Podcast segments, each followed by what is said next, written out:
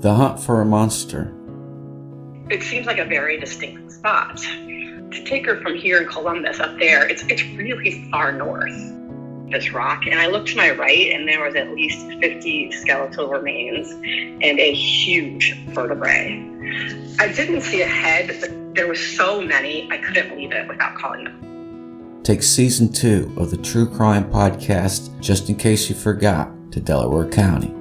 Are you? Bessinger, man. No, I kind of remember like like it was yesterday. They had a uh, a white tent set up there in the corner, and it was kind of a makeshift. Uh, um, oh, I don't know. Our BCI agent was kind of looking at the bones under the tent and stuff. But uh, I, uh, my job at the time is I sat out here on, on the road, and we just recorded every license plate that went by us.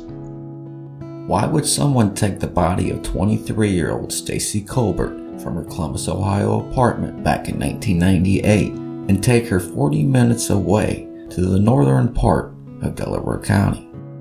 Interesting thing is, we are just uh, a stone's throw away from the next county.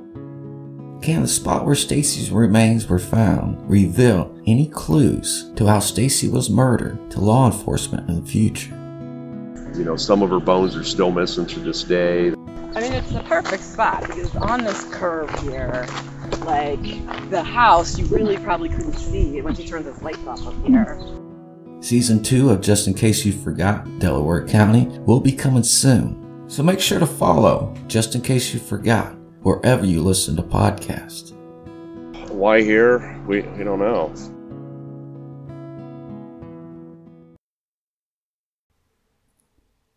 Hey, true crime fans, if you like Just In Case You Forgot, you will also want to check out Murderers in Ohio on YouTube.